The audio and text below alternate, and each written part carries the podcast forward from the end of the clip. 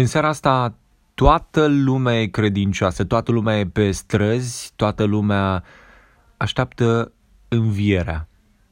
E o chestie care se întâmplă pentru că trebuie, pentru că așa am fost obișnuiți, pentru că oricum nu avem ce să facem cu câteva zile libere pe care ni le-a dat statul ca să fim în familie.